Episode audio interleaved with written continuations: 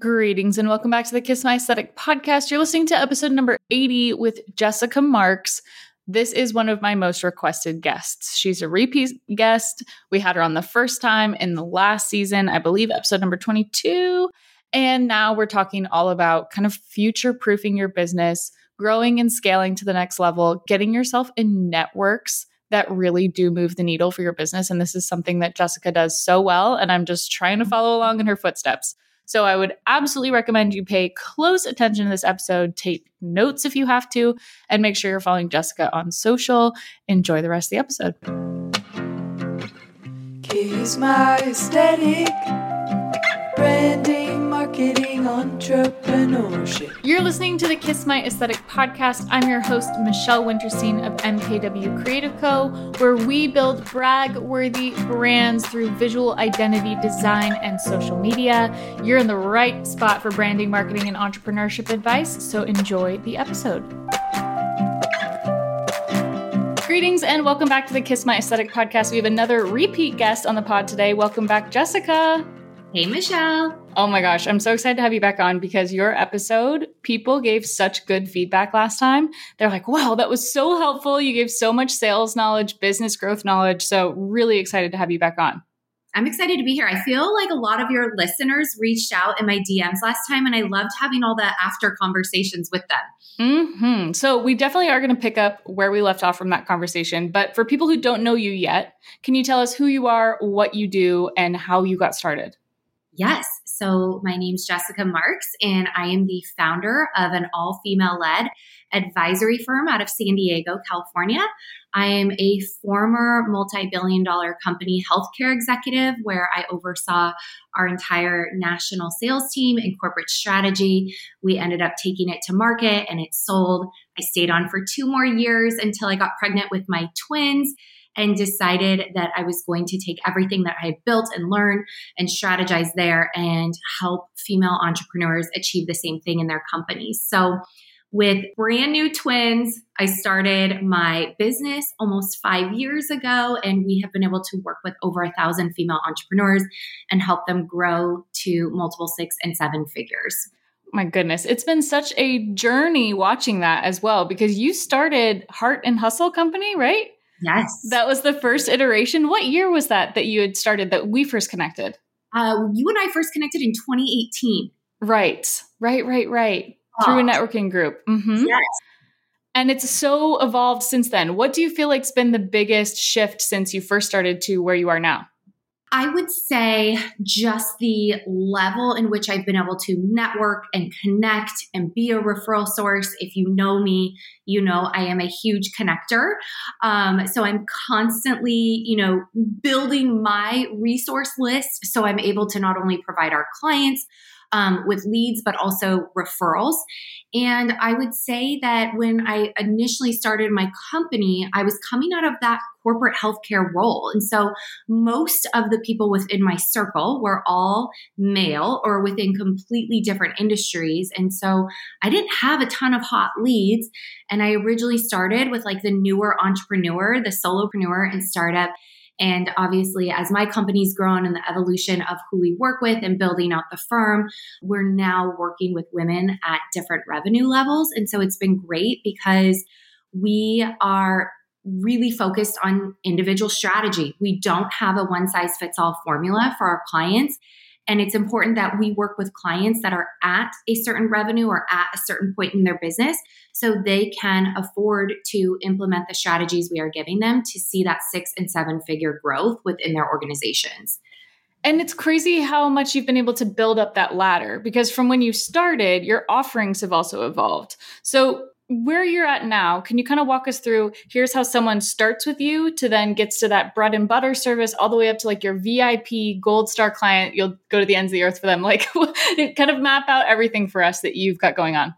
Yes. So I think we're actually very different from a lot of the other coaches or mentorship programs that are out there because so many of them do have a starting point where they kind of feed everybody through this funnel We're actually the complete opposite. We base off where our clients are at into which is the right program for them. And we clearly identify that from how long they've been in business, the size of their business, their team, their headcount, and ultimately their revenue, right? Because what we're telling somebody that's maybe just generating 100 to 200,000, that's, you know, a solopreneur within their first couple years of business is going to be completely different than what we guide somebody who may be in the same industry but have millions of dollars in revenue, a headcount of, you know, 25 employees and signing $100,000 contracts. It's going to be completely different.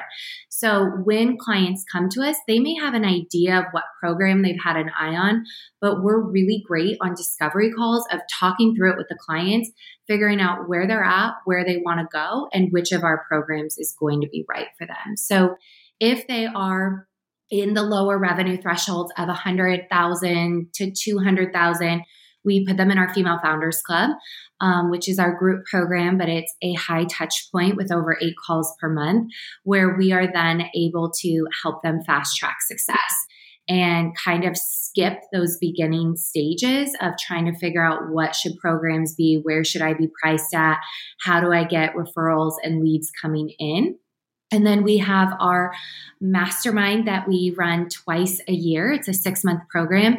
And this is for women that are making multiple six and seven figures that are not only looking for a high level of mentorship, but are really looking for a network of seven other women to do business with and they can lean on one another. The conversations are higher. We do a business roundtable every month. So you're not just getting access to myself and my team of advisors, but you have seven other women who are running companies of the same caliber, and the conversations completely change. And then obviously, like once you've gone through either one of those programs, we do have our premier clients that we work with in a minimum of a 12 month retainer. And we really are like the fractional CEO or outsourced board of directors for them and are much more in the day to day business. And these are the women that are truly looking to build multi, multi million dollar companies. So impressive. And it's so impressive to watch everything from following you on social media and how much value you provide to everyone, really kind of through the lens of your social and through hosting these lunches, these CEO lunches that I've been able to be a part of have been really incredible. You talk so much about creating your network and creating your Rolodex of contact contacts to really not only build your business but help people to serve your clients better because when you are connected you can serve at such a higher level. Um, so for me realizing for example i didn't want to design websites anymore it's like well i better find a whole list of website designers that i really really recommend so that i know my clients are being taken care of because that referral does come back as a factor of your value to that client right? So networking I learned through college and I learned through being in a sorority because that was like the best networking training ever. Um, but where do you feel like you learned your good networking skills? You know, I've been in, I was in sales for over 15 years. That'll do it. So, um, sales is purely relationship building. And I started off in commercial real estate. And if you're going to get people to lease out at a very high price point, you've got to go cultivate those relationships. Like people don't just show up um, as leads. And so, who you know and who's referring you business, and how well can you network and connect. And then, obviously, when I switched over to medical sales and calling on doctors' offices and private practices, that's a whole different type of network that you have to build out. When I then started my own company, I'm very transparent. I had not one single lead of a female entrepreneur that I was going to help um, or guide or work with. And so I knew I needed to start somewhere. And I immediately, as I was starting to launch my company, started trying tons of different networking groups and circles. And some of them were a total bust and a waste mm-hmm. of time. I can't believe I got a babysitter and left my kids and drove in the rain and did all the things. But I always made it a point that I was going to walk into the room, I was going to shake the hands, I was going to meet at least one to two contacts and get my name out there. And then that slowly evolved, where I think a lot of women, especially, make the mistake is they start to get comfortable, so they stay. And you should be outgrowing networking groups at a very rapid pace. As your company grows and scales, so should your network. And so if you are somebody that's going to newer entrepreneur meetups, and you're finding that you're not getting a lot of business or you've grown and your price points have changed, there's a pretty good chance that those individuals can't afford to hire you, nor do they know the people that you need to connect with. I always say, like, be the dumbest person in the room. And now I network on and I get myself in rooms with eight figure and nine figure female founders because I want to have those higher level conversations and I want to be able to also bring that back to our clientele. So for me to network on a lower level would do me a disservice and it would do my clients a disservice. And so I think that if you're somebody that's not networking, start. And if you're mm-hmm. someone who's networking, ask yourself, are you in the right rooms? Mm-hmm. That's such a good point. I think I kind of hit that wall as well, where I had this great network of really newbie beginner entrepreneurs. And like you're describing, it's once your services and your offerings are kind of at that next level where it's not an entry level kind of situation, you are doing them a disservice. You're not helping them because you're now in a price point that they can't afford. And then you're also not helping yourself because you're not able to learn like you can learn from everybody, but you're not you're not putting yourself in the position where you can also gain and give. And I think that both things have to happen for that that networking relationship to be beneficial, right? Absolutely. And I always tell people if you can't find it, build it. Mm-hmm. And so, mm-hmm. the example is you were at our CEO Circle luncheon last um, Friday, and that's something that I got the idea from one of the speakers I had at my mastermind. He owns a, uh, you know, a hundred million dollar marketing agency, and he still gets together with a group of CEOs out of Scottsdale once a month to have those higher level conversations, talk about what's going on in consumer markets and different industries. And so I told him that when he was at our retreat, I'm going to go back to San Diego and I'm going to start a version of this. I don't know what it looks like yet. I don't know what it's going to what's going to become of it, but I know I can get women around the table at a certain revenue threshold and it's really exciting for me to eavesdrop on all the conversations that are happening because it is business. It is talking about being a mom and running a company or traveling abroad mm-hmm. and making sure that you're still successful. And you can't get that just anywhere. And it's no. really invaluable. Yeah. And no matter who you sit next to, you don't have to know how that relationship is going to pan out to start building a relationship you know professional relationship with someone. I think that's a big mistake that new networkers or new business owners make is they think that they have to like shove their business card in front of you and like get your contact information and like right make their pitch their elevator pitch and that's so not it. It's more about how do we have a conversation and how can you like your ears perk up when it's relevant but also can you still provide value on a consistent basis right? Absolutely. And i would challenge yourself if you are somebody because I I do work with a lot of introverts and there's in, there are mm-hmm. introverts that are running multi-million dollar companies. So one don't let that stand in your way, but two go into it knowing what you're very comfortable in talking about. And if you are a true industry expert and you've studied your craft and you know it inside and out, you already have the upper hand against whoever you're going to meet because they've do something completely different. And so, what you're telling them and the advice that you're giving them and the value that you're bringing, just be really confident in that and be willing to share it. Mm-hmm, mm-hmm. In your opinion, how linked is your your persona and your reputation as a networker, as a professional, and your brand? It's everything right i think so too like i think when my when i'm working with my clients and i help them kind of lean into who they are and what they care about. Like, of course, we're designing for your ideal client, but they're like you just said, they're coming to you because you're the expert. So, like, let your expertise lead the way. Not even just your expertise, but who you truly yeah, are. True. I am always shocked at how many people meet me in real life, not on social mm-hmm. media. Like, you're exactly the same or you're you look just like you look on social media or you talk the same way. And i'm like tell me more of what you mean by that. And like there's so many people that have this you know facade or they show up one way on social media because that's what's going to appeal to the masses but then you get on a discovery call with them or you meet them at a networking event and you're like oh that person's nothing what i thought they were going to be.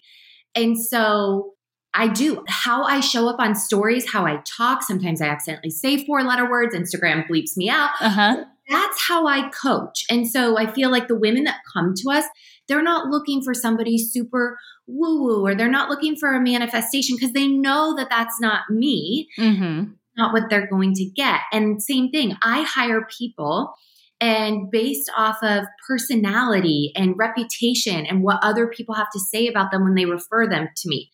And so I think it's important that you show up, but you show up consistently at networking, on social media, in your copy, in your voice, that it all sounds the same. And it's Mhm. all you and how you truly feel. Because the disjointedness is what makes us not trust people. When it feels like you're showing up online one way and you're showing up on social media another, and then you show up in person as someone totally different, we as the consumer get like nervous because we're like, oh, okay, I don't know how to take you in because you're there's this incongruence between how you present yourself or your brand and like what you actually do.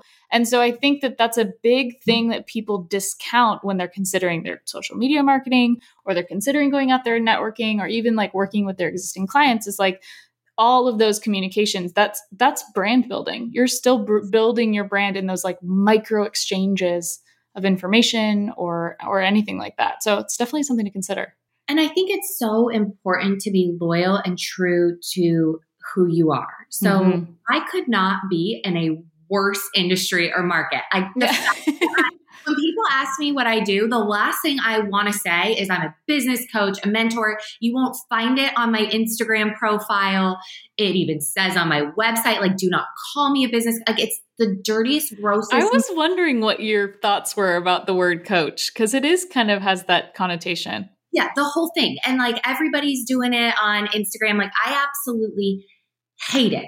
Hate it, hate it, hate it. Like, I could not Mhm. be in a worse market. So, I don't do what everyone else does. I'm not recording a thousand reels pointing at words. I'm not running ads. I'm not doing these crazy funnels that are putting people through this like lengthy process. You don't have to take a quiz. You don't have none of that. But the women that work with us appreciate that.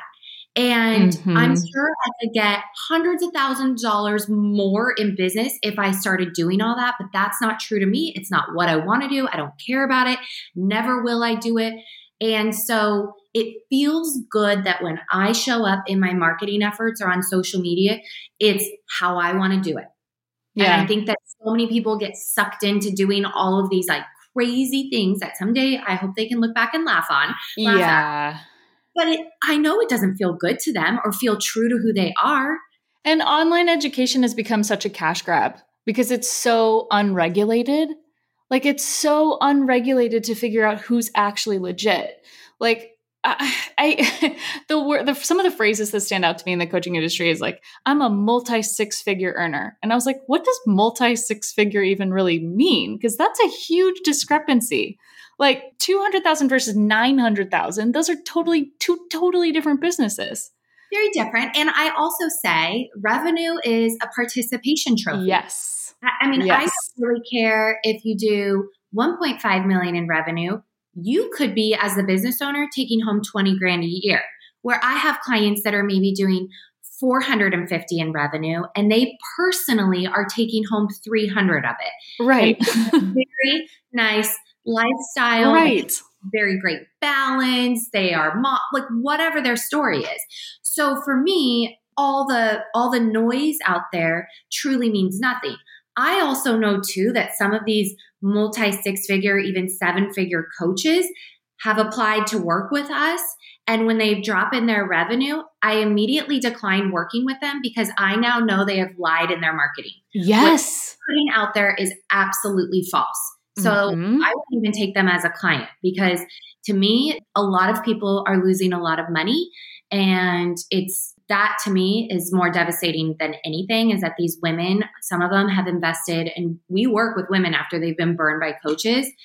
And it's sad to think that somebody in their right mind could take that kind of money from somebody. Totally. And because they have great marketing or good copy that they hired somebody else to do. It feels very predatory. I have a really hard time working with coaches that are using that I'm going to get the person at rock bottom as a strategy. Because to me, the best thing you can do and the best business to run is you don't need me, you want me. You don't need me to do your logo and your branding to be successful, but you kind of want me to do it. You know, like you don't need me to run your video marketing strategy, but you're seeing the results we're getting and you're intrigued, right? That those are the people I want to work with more so than than trying to convince someone like tooth and nail, like it's me or nobody, because that's not reality. No, and you know what's interesting, and I think you'll like this because earlier you asked kind of like what has has shifted. Mhm. So I have a business advisor, mentor, and I actually went to her at one point and said, I don't know if I could do this anymore because the industry is just disgusting. And I'm just Yeah. so over it. And I could go do a thousand other things. And so we were talking through it, and she goes, What you are to your clients is you're the vitamin hmm some people are looking for painkillers. And so you need to realize and you need to find clients that are looking to take a good thing and make it great, not take somebody who's just looking to slap a band aid on it or to feel instant relief and hand it off to somebody else. And that was a real game changer for me because once I was able to shift that perspective that the people who invest into supplements and vitamin and their health and, you know, cash pay resources, they're in a different area when it comes to their health versus somebody that's just going and using insurance and COVID. And so for me, like that one line really brought it to life. And now we're able to very clearly see the minute someone applies, are they looking for the painkiller or are they looking for, you know, something to really accelerate their brand? I'm totally stealing that. I'm totally stealing vitamin versus painkiller. It makes so much sense, but it's the same idea as like abundance mindset versus scarcity mindset. Are they coming in saying like, I know my shit's good and I know it could be better. I know like you could help me reach that next level, new level, new devil. Or is it that they're hopeless? Because when you're working with someone who's hopeless, that's just not fun. Because then they're looking for you to be the answer to all their problems for everything. And there's just no way that that can be it. Like they have to want it more than we do, right? To be able to work with them and like let their greatness come through. And I tell people that come to us like that, I, I have some really great mindset coaches that I refer out. I say, this is the investment you need to make. If you have money issues, if you have mindset issues, if you're, until you get that under control, there is not enough help in the world that's going to scale this business. It just won't happen. Yeah, it's been interesting to see it change so much over the last few years as well, because of course the pandemic hit and everyone was starting a business, right? And everyone's got a side hustle and everybody's got something going on. And then there's that statistic where it's like, what is it? It's like one in five businesses fail in the first three years. Maybe it's even more than that. Um, In the first five. So really? yes. Wow. So I wonder, I wonder how many of those pandemic, like pandemic business babies, are now uh, by the wayside. I think honestly, when we get to 2025, I think probably 97% of the businesses started in 2020 will probably have have failed because one, it was built in just unrealistic times Of and unrealistic expectations, um, and very blindly. And there was supplemental income coming in for a lot of. People and so they weren't able to like fully create a strategic business plan or to go at it with the right mindset but i think too i mean it is no secret there is a recession on the horizon Yeah. and everybody who argues against that It's refreshing to hear you say that because my mom, my sister, and I have all been talking about it for probably like the last eight to ten months, and we're like, we can just feel it. Like we f- we can you can feel it almost in the air that like inflation, rent, everything going up, up, up, and then also leads. It feels like you get leads, and then they're kind of like looky loos. Like they're kind of like, can I get your pricing? And they fade away, and then they come forward, and they're like, "Eh." and that's kind of that feeling, that like dodgy feeling of like, okay, what's how do we stay 10 steps ahead of this, right? How do we future proof the business in a way to build the pipeline and build the, the clientele and the referral network so that when that does inevitably hit, there's some cushion there? Well, how are you helping your clients through this this impending recession? i'll be honest with you before the pandemic even hit we were having recession conversations with Mhm. clients. i mean you cannot own a business and not be economically focused you can't Um, then we were having the conversation when the pandemic hit. We were having the conversation again several months ago when some chaos broke out in the world and there was a lot of unknowns around that. But it's coming. I actually think for female founders like you and I, this is going to actually be very beneficial. I think it's going to really clean out a lot of the noise. I think it's going to really, a lot of these women, like we talked about, that say I have multiple six figure businesses or seven figure founders or whatever, that's not true, mm-hmm. are not sustaining for this. They're not building out, they, they're putting all their eggs in one basket. And so I honestly would say if there was ever, ever a time to where you should be aligning, having advisors, having mentors, getting a strong network in place.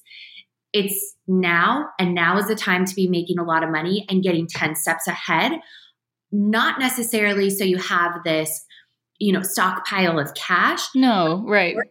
That you're able to, when the noise clears out and when the markets shift and change, you are seen as a thought leader, as a trailblazer, as somebody that's been in business for five to 10 years, and that you're still there to support clients.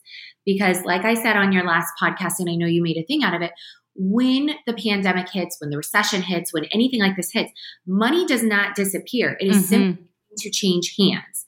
And we saw that last time. There were a lot of tech companies through 2007 through 2010 that launched and became billion dollar companies. We also saw real estate contractors, things like that, take a massive hit.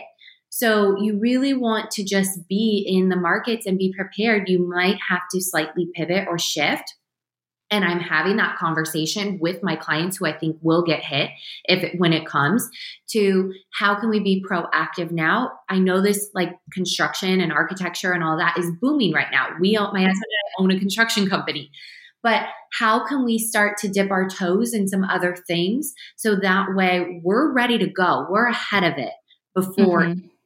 because i have a feeling this one's going to hit a lot faster and a more sudden than we saw last time yeah, I, I think I've seen it. I mean, this is my eighth year in business and I started my business in college. So I've definitely not like a veteran by any stretch, but I watched my parents build their business. Um, my mom really started in 2002, but didn't take off until 2008 when the recession hit the housing market bubble popped. And they realized, like, okay, we, we're not going to do flips, but all of a sudden, interior design is like having this whole boom. And watching her kind of weather the storm a few years ahead of me and then kind of applying that to my own business, it's really interesting because you you mentioned the tech company aspect of it. And yes, they have this like meteoric rise, but then they're totally having like an Icarus moment where they're flying a little too close to the sun. And then they have this like absolute chaotic fall from grace, right? So I'd rather be the slow, steady growth person than the one that w- went like viral and then like fell, plummeted, because that's such a more difficult journey for a business owner. Yes. And I think too, you know, if you're putting so much on social media, you're putting like if without it kind of goes back to how we were talking about like networking and referrals. Who are you networking with? And are they going to be companies that are thriving through this, that are like saying, hey, you know, we're doing really well. We have so much business. How can we send business to Michelle? Or, mm-hmm. you know, we know a really great, you know, she did our branding. We want to send you, you know, as much business as possible. And so, really making those strategic alignments with the people, with the individuals, with the companies that together we can all kind of stand and hold the line through whatever happens with the economy. Mm-hmm. I think people are having that that kind of come to Jesus moment with Instagram right now because Instagram's not what it was. And a lot of people that put their eggs in the Instagram basket are now realizing, "Oh shoot, I never built a business on any other platform."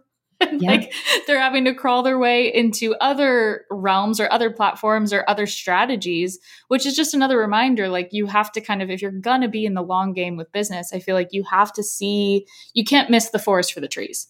You've got to realize there's so much more out there. And i'm listening to actually Bethenny Frankel's book right now business is personal. And she says it's really easy to miss the forest for the trees and it's also easy to forget that before there were trees there was nothing and I planted those seeds so long ago and built grew this forest. And now you just want to talk about the trees, but there's this whole forest that you missed and it started as nothing. nothing.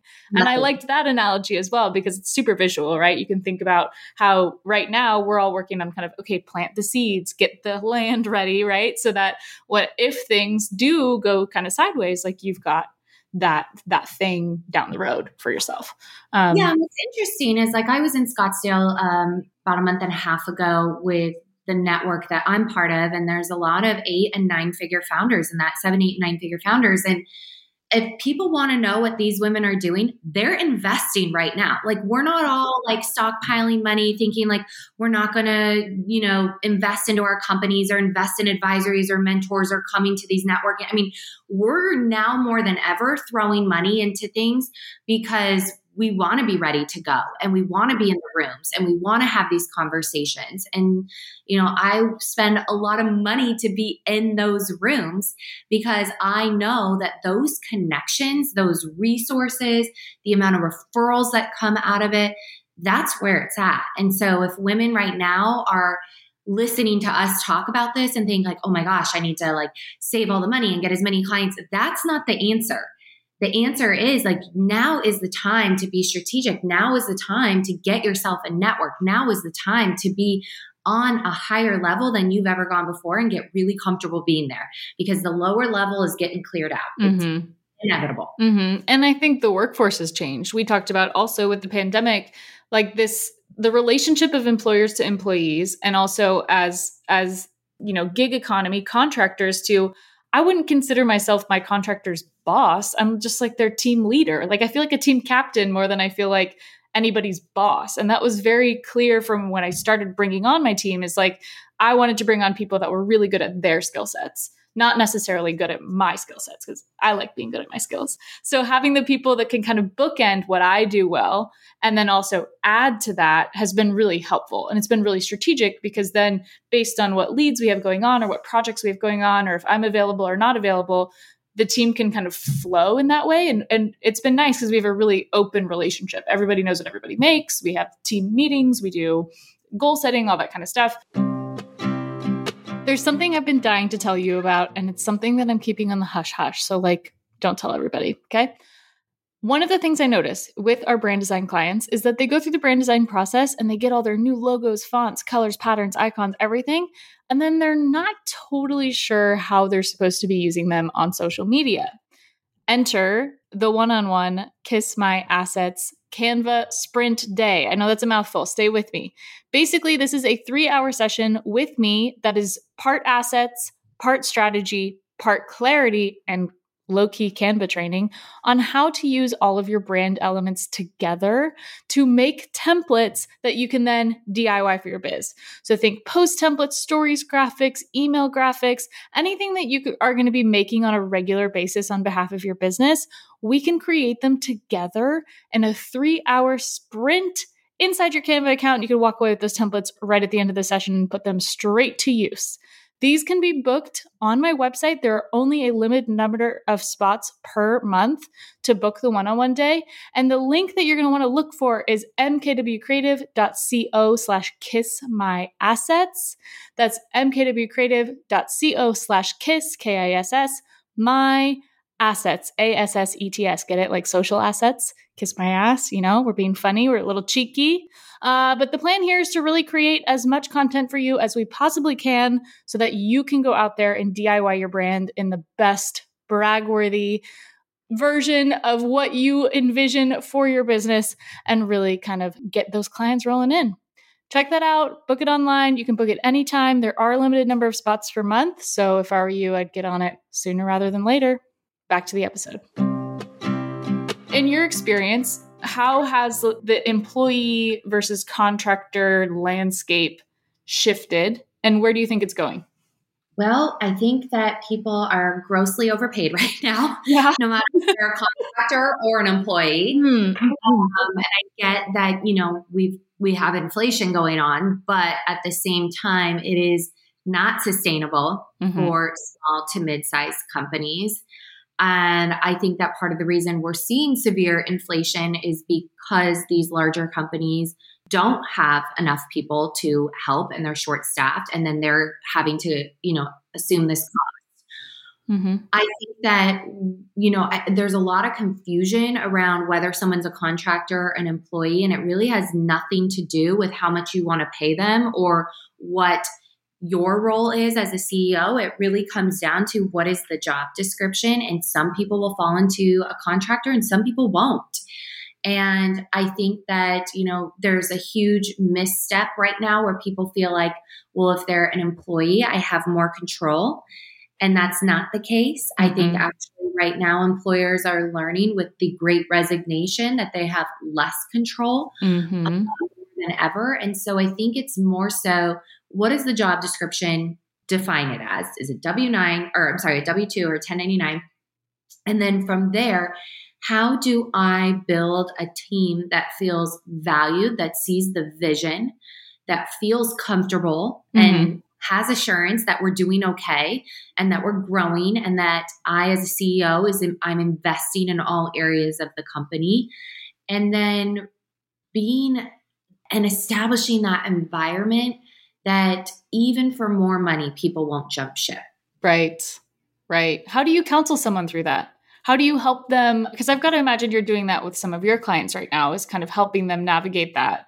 What are your best suggestions for helping them build that culture of, I believe in this vision and I want to go where you're going? Like, I'm on board.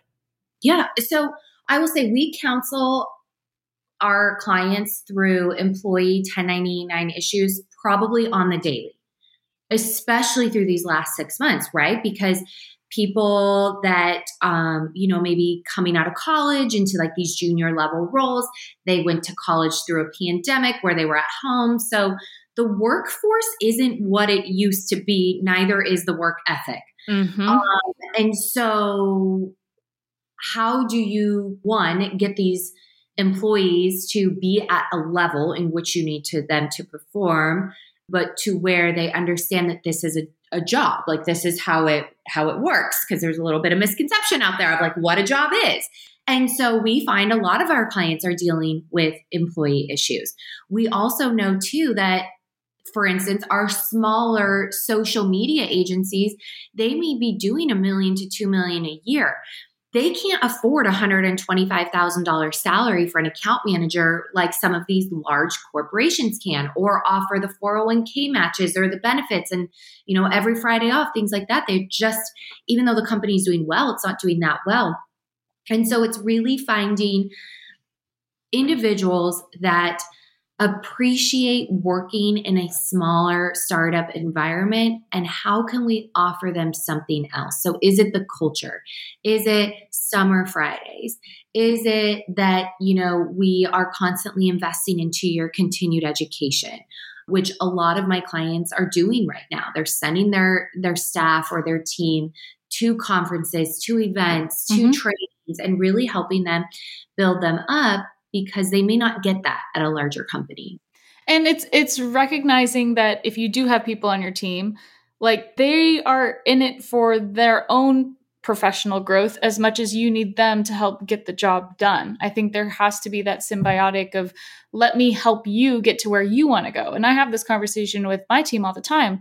What are you working on? What do you want to learn? What can I teach you? What can we help you do better? What tools do you need? Like, how would you approach this problem? And kind of giving them some of the reins um, to say, like, I don't have all the answers. Like, I've got uh, my idea of what I think we could do with this brand, but it is more collaborative, and it's it's so interesting how much that's changed, but also that I think people who want to work hard and they want that career longevity if they align themselves with the right people they see those opportunities and they take them and and i've been that person with my clients. I've got clients that i took um, who took a risk on me when i didn't have experience or i hadn't done something before and they locked in a really competitive rate a very below market rate but they were my case study builders. They were my projects that got me job five six seven eight nine off of that project. So there is kind of that ebb and flow i think of like strategically aligning yourself with not only the team but the clientele that you're getting paid to learn essentially. They're taking a risk on you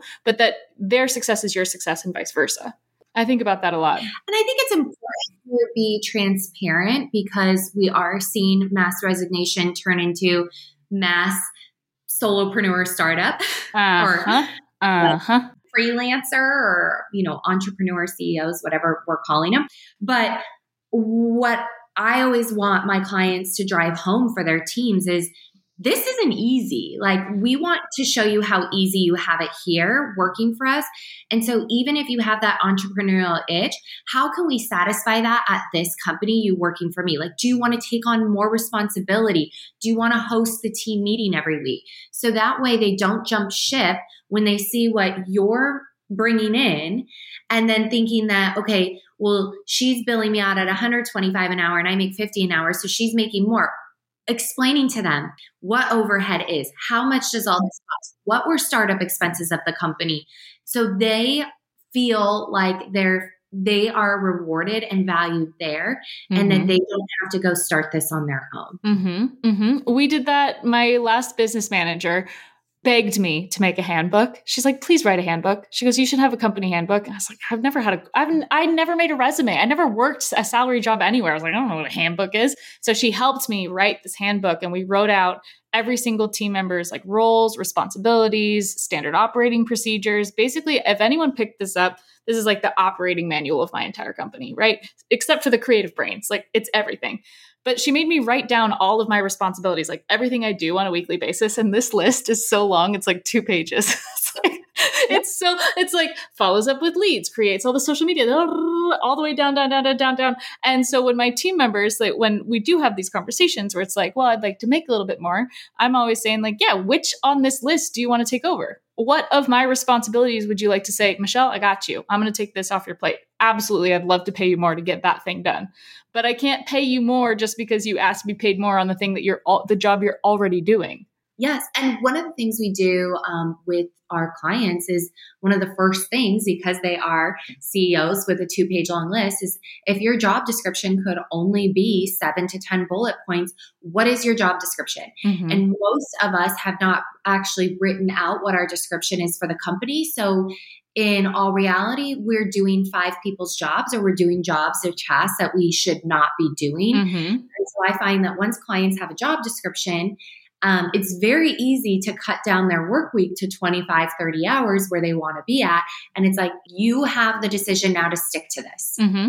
If you were at a company working for somebody else and they started asking you or doing things that weren't on your job description, you'd have a problem with it. Mm-hmm. So you mm-hmm. need problem with going outside these seven to 10 bullet points. Mm-hmm. Oh, it's so, it's so helpful because bookkeeping was one of the first things this year that I completely outsourced. I was like, I'm not doing this anymore.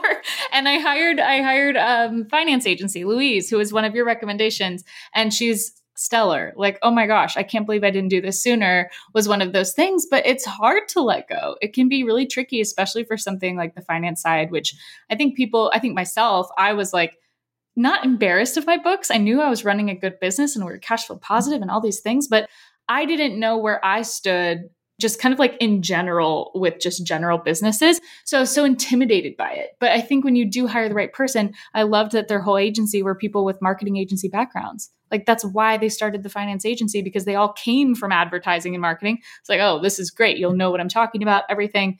Wow, such a breath of fresh air. I was like, wow, it's so nice that that's handled. Payroll, bookkeeping, Louise is a great client story. She came to me three years ago, was a, C- a CFO and a controller for a large uh, marketing agency and in Scottsdale, and she was going to start this side hustle. And I've watched her take it from a side hustle to an incredible business model. She now has a team of like four or 5 mm-hmm. um, and I want to say probably 70% of my clients use Louise as mm-hmm. their um, bookkeeper or accountant. Um, and so that's the other thing that I think people, you know, just forget the power of networking is we drive so much business to our clients. I mean, we had a web and brand designer start with us three months ago. I've hired her, and three of my other clients have hired her. Amazing. I mean, talk about making a return on your investment. Mm-hmm. But it's because if I refer somebody, one of my clients to someone, they know that mm-hmm. I 1000% believe that they will get results and that the deliverables are there. Mm-hmm. And I'm very, very careful with who I refer. But once I find my go tos, I always give clients like a list to choose from. Like, here's, you know, but that's why different styles and different personalities come into play because she might not be the best web and brand designer for every single person. So I have like, of course. No, it's important to keep multiples. Like you're saying, like you don't know who's going to jive well with the other person. And the nice thing of having a great list is you've got choices. You got options, right? You've got people to connect with. I love it. I love networking. It's so too. fun. It's so fun. um, well, this was a great conversation per usual. There was one question I I had for you about your marketing specifically because you posted about this last week, and I did get your email this weekend that said that said I don't work on weekends, and yes, I pre-scheduled this, and I was like, oh, I love that. I love that you sent that email. That was like, these are my boundaries. I'm a mom from Thursday afternoon till Sunday evening till Monday morning. Uh, you will not find me online. I think that's so healthy. It's so nice. I just got back from like a 20 day trip all abroad with my sister where I, same thing i did i played absolute business defense i got my jobs done and i was like peace i'm out of here i'm taking a break i need to get inspired and get out there talk to us about how you set those boundaries and what's been um, kind of the best part of being really clear about those with your clients Yes. Well, I will say a lot of clients come to me because they see the way that I run my business. And what I talk about and the life I live is very cohesive with one Mhm. another. I'm not just saying that I do this and then like late at night I'm like secretly, or I'm not just saying that we have this type of success to throw it out there. And I am a former workaholic, someone that worked 100 hours a week and flew all over the country. So I have done a lot of work to get to this point, and I know exactly how to get other women to this point. And it is a game changer. 1000%, whether you're mom, not a mom, married, not married, I don't care who you are. If you're working more than 40 hours a week and it's not just a short season or chapter of the business, you're doing something wrong. mm-hmm. And so we have been, my team and I, they know the first thing that's going to hit my calendar is always our personal stuff. I drop my kids off every day at school. I pick them up every day at school. I will not miss sports. I will not miss big things. I mean, I took a flight home from Detroit last month at like 5:30 in the morning Oh. to make my daughter's dance recital. And I rebooked a flight as soon as I found out that she had that recital to get home. Like I will not mm-hmm. sacrifice it. And so once all my personal stuff is filled in on the calendar, we send out the invite to the clients to fill in the gaps. They can book all the times in between drop off and pick up and in between. And I don't want to look back one day and say, wow, I missed all of that time that I can never get back with my kids. And I don't want my kids looking back and saying my mom was never there because she worked so much. Mm-hmm. And so everyone talks about balance. Um, I say it's a teeter totter. I'm either completely at work and my kids are, you know, taken care of with somebody else and I'm 100% on at work, or the work teeter totter comes down and the other side goes up and I'm 100% mom, wife, friend, class mom, whatever I need to be. And the work is someone else is handling the work. Mm-hmm. And it works for me. I feel really good about it. And I very rarely feel stressed. I love that. We love Yes. that. We're all about reducing stress. It's oh, it's always lifestyle first, and I think I I got to see that firsthand from my parents. Of same, they're the same way. They're like, "Where do you guys want to go for Christmas next year?" And we're like, "I don't know." but you bet you bet your ass, my mom's already like looking on Airbnb trying to find the place for us to go on vacation because we were so it was so much about quality time and like doing the things you love with the people you love, and and we don't work this hard just to work this hard for it to just not exist someday. I don't know. Like there's too many other moments that are more important than working all the time, in my opinion. and I mean, you're you will be surprised at how insanely profitable you individually will be financially Mm-hmm. when you have a model set up this way. Because even when I'm not working, the business is still making money. Mm-hmm. And when I am working, I'm so clear and the hours are so concise that I can say at the end of every month, that's pretty much where my hourly rate fell. There is nowhere I could go get a job, nowhere at that hourly rate. I'm telling you right now. And so it feels good. It feels good to see that Mhm. number. If I added on 30 hours a week of aimlessly scrolling social media or like doing jobs I shouldn't be doing, that rate would look completely different.